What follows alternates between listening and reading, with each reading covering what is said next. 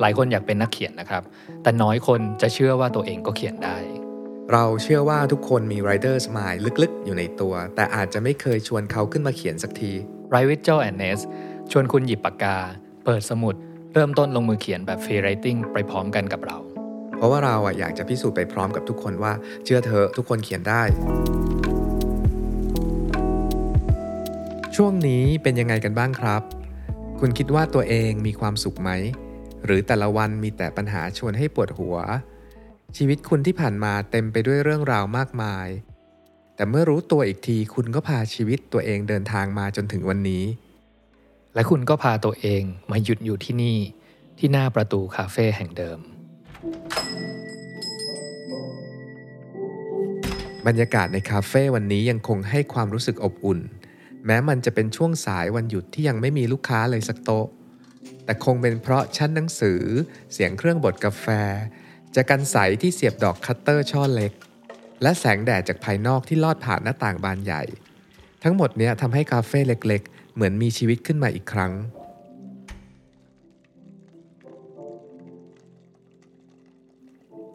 เอ๊ะ ผมยังไม่เคยบอกคุณเลยใช่ไหม ว่าผมเองก็เป็นลูกค้าประจำคาเฟ่แห่งนี้เหมือนกัน และที่แห่งนี้มีความลับบางอย่าง ที่มีแค่ผมกับเจ้าของร้านเท่านั้นที่รู้ คุณเดินไปทักทายเจ้าของร้าน พร้อมสั่งกาแฟลาเต้ร้อนแก้วใหญ่ กับขนมสโคนอบ ที่กำลังส่งกลิ่นเนย หอมเย้ายวน คุณยืนรอหน้าเคาน์เตอร์พร้อมคิดอะไรไปเรื่อยเปื่อย และเมื่อเจ้าของร้านยื่นออเดอร์ที่สั่งมาให้ คุณก็หันหลังกลับไปมองหาโต๊ะนั่งตามปกติ เอาล่ะ ไหนๆเราก็เป็นพวกเดียวกันแล้ว ผมจะบอกความลับอะไรให้สักหนึ่งข้อ ในเวลาที่ร้านไม่มีคนแบบนี้ ถ้าคุณเดินไปนั่งโต๊ะกลมริมหน้าต่างอ๋อต้องเลือกนั่งเก้าอี้ฝั่งขวาเท่านั้นนะครับ รอเวลาที่เข็มยาวและเข็มสั้นวนมาบรรจบกัน เมื่อนั้นคุณจะได้เจอใครคนหนึ่ง ที่แม้กระทั่งตัวคุณเองก็ไม่รู้ตัวหรอกว่า คุณน่ะอยากเจอเขามากๆๆๆๆ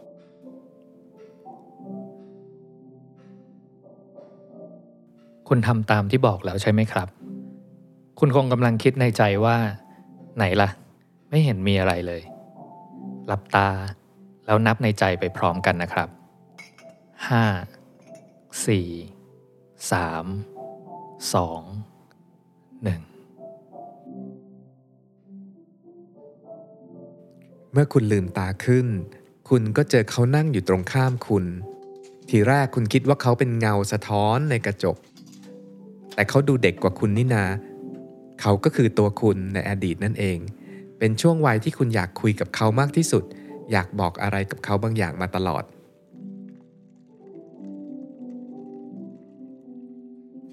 ใช่แล้วครับ วันนี้คุณกำลังจะได้คุยกับตัวเองในอดีตคนนั้น ผมให้เวลาคุณ 10 นาที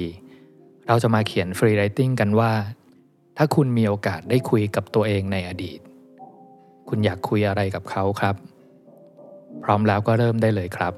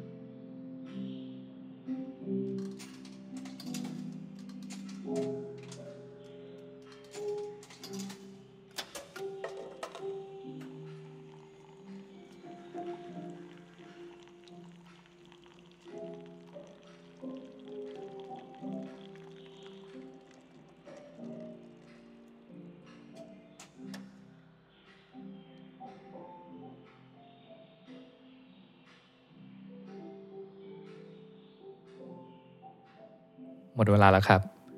เงยหน้าขึ้นมาสิครับ เขาไม่อยู่แล้ว โอ้โห พี่เนทแบบว่า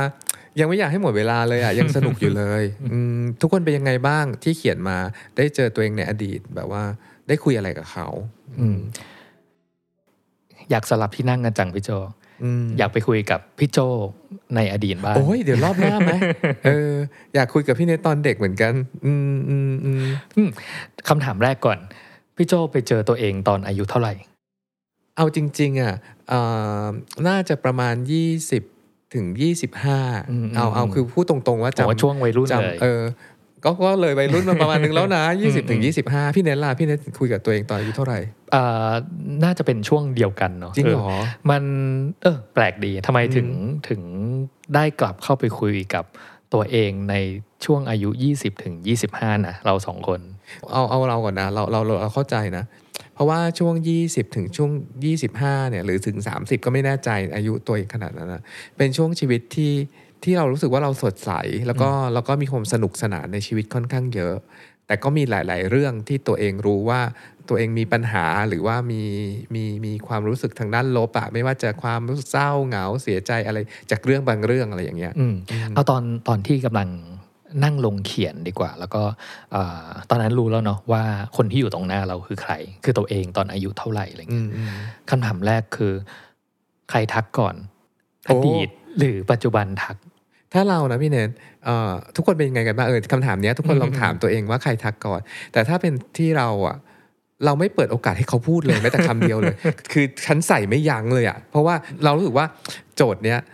แปลกไม่เหมือนโจทย์อื่นโจทย์อื่นเราจะประมาทเราจะตื่นเต้นแต่โจทย์เนี้ยเรารู้สึกว่าช่วงชีวิตที่ผ่านมาจากโจอายุ 25จนถึงปัจจุบันเนี่ยเรามีเรื่องอยากพูดกับคนคนนั้นมาตลอดหมายถึงว่าโจตอนอายุ 25 มาตลอด แล้วมันมีมีแมสเซจซ้ำๆที่อยากกลับไปบอกเขาว่า อย่างอย่างเราแชร์นิดนึงเนาะเราคือนายเรารู้ว่านายคิดอะไรรู้สึกยังไง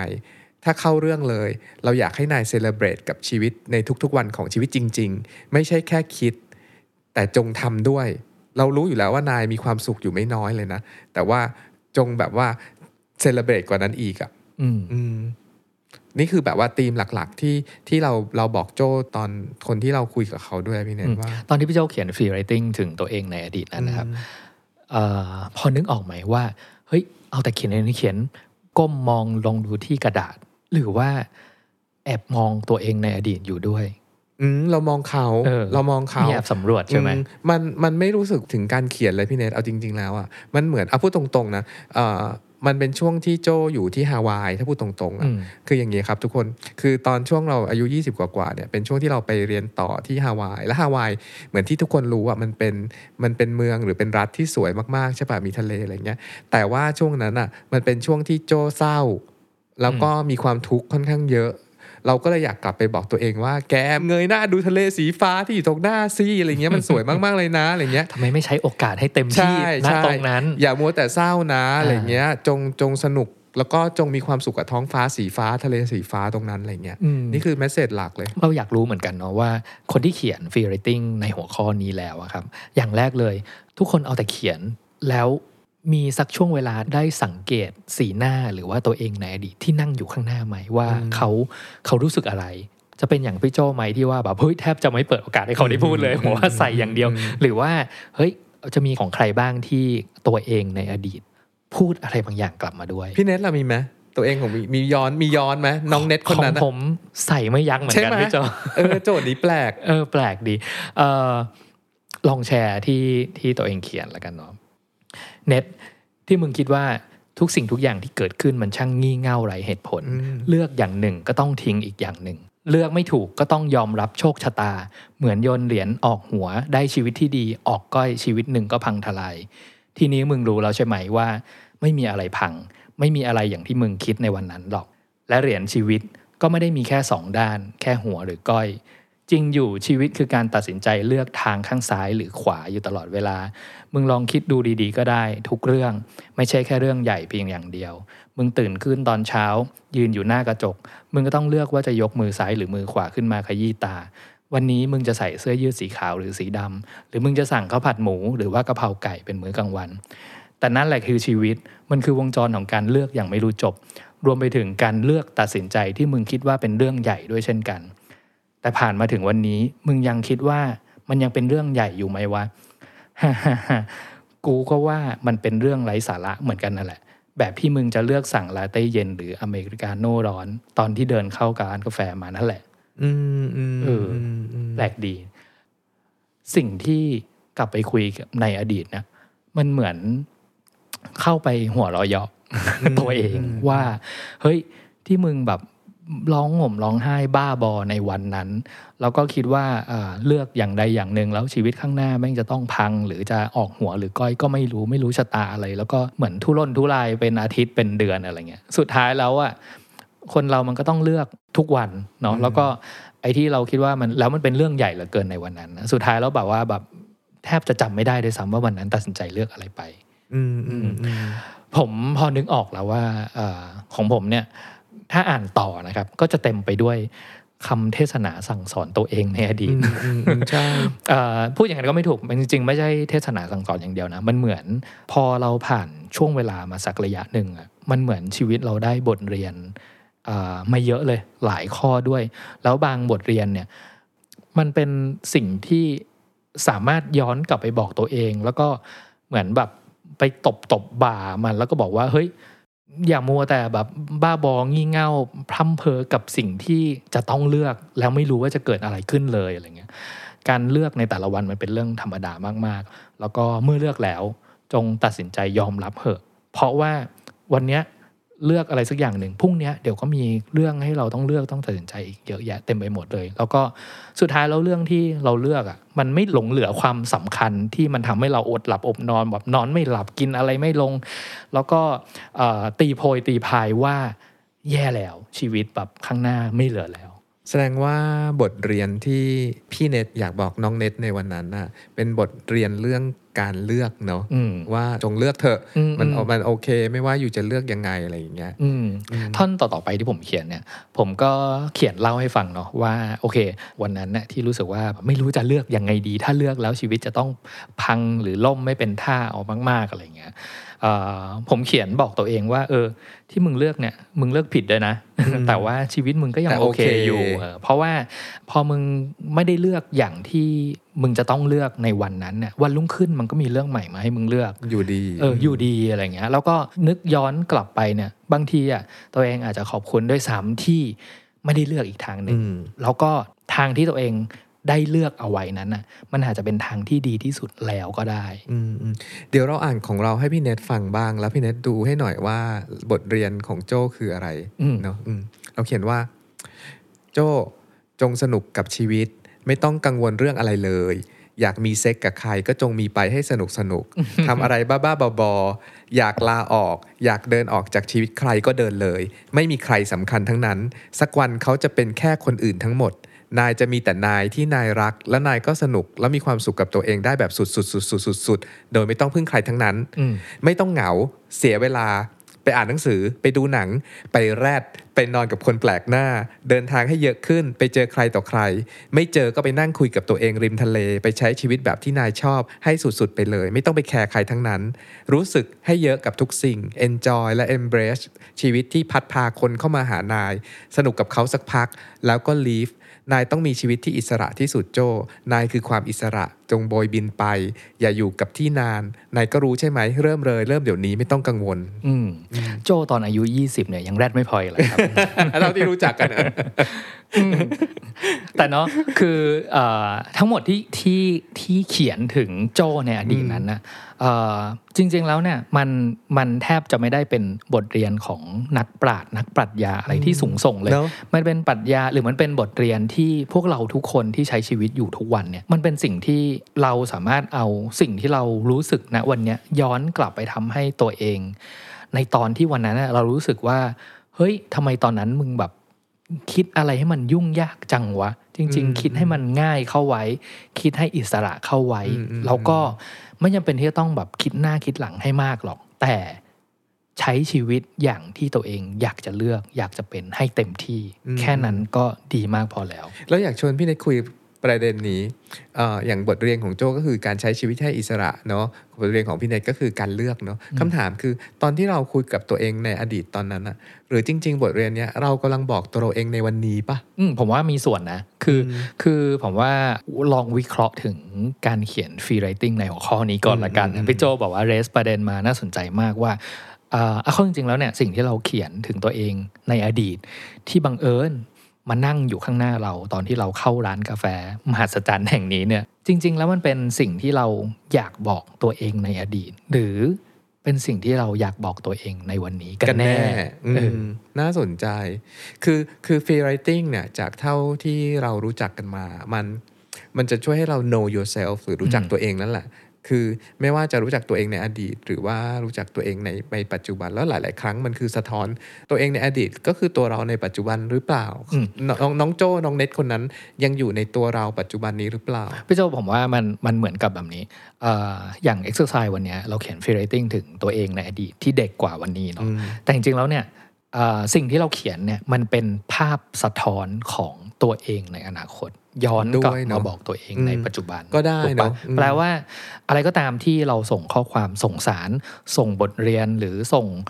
ปรัชญาชีวิตที่เราได้เรียนรู้มาแล้วณวันนี้เนี่ยมันก็ไม่ต่างอะไรกับการที่เราเนี่ยแหละ ที่วินาทีข้างหน้ากำลังบอกวินาทีปัจจุบันเนี่ยว่า เออ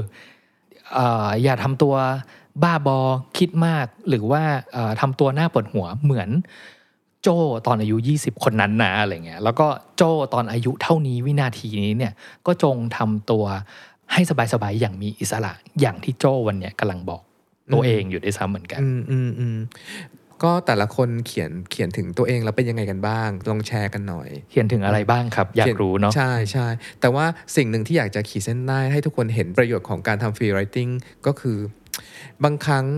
เราอาจจะไม่ต้องอ่านหนังสือ how to เพื่อที่จะเข้าใจตัวเองเล่มไหนเลย การเขียน free writing ไม่ว่าเราจะเขียนตัวเองในอดีต หรืออย่างที่พี่เนทว่าเหมือนคนในอนาคตกำลังบอกเรานะวันนี้มันเหมือนเรากำลังเขียนหนังสือ how to ให้ตัวเอง ให้ตัวเองเลย เพราะว่าเรื่องของเราบางทีเผลอๆมีแต่เราเท่านั้นนะที่รู้ว่าเราควรจะ how to อย่างไรอะไรเงี้ยอืม รที่เขียนแล้วนะครับไม่รู้ว่าจะคุยกับพวกเราทางไหนดีอะไรเงี้ยเราเห็นใน exercise ก่อนหน้าเนี่ยอ่าที่มีคนเข้ามาทำ exercise แล้วก็เขียน free writing ตามหัวข้อต่างๆ แล้วก็แปะลงในช่องคอมเมนต์เลย ขอบอกทุกคนว่าเราเข้าไปอ่านทุกคอมเมนต์เนาะแล้วก็แล้วก็ดีใจที่มีคนได้ทดลองเขียน free writing แต่ละ topic ตามพวกเราแล้วก็จริง ๆ ถ้าเป็นไปได้เนี่ยอยากคุยกันในคาเฟ่ตัวต่อตัวเลยว่าแบบเออที่เขียนแล้วเป็นยังไงบ้างอืมอะไรเงี้ยเอาเป็นว่าเราจะเข้าไปอ่าน ทุกๆคอมเมนต์ที่ทุกคนทิ้งเอาไว้นะครับ แล้วก็เดี๋ยวมีความเห็นแลกเปลี่ยนยังไงกัน ก็คือเดี๋ยวคุยกันในคอมเมนต์ได้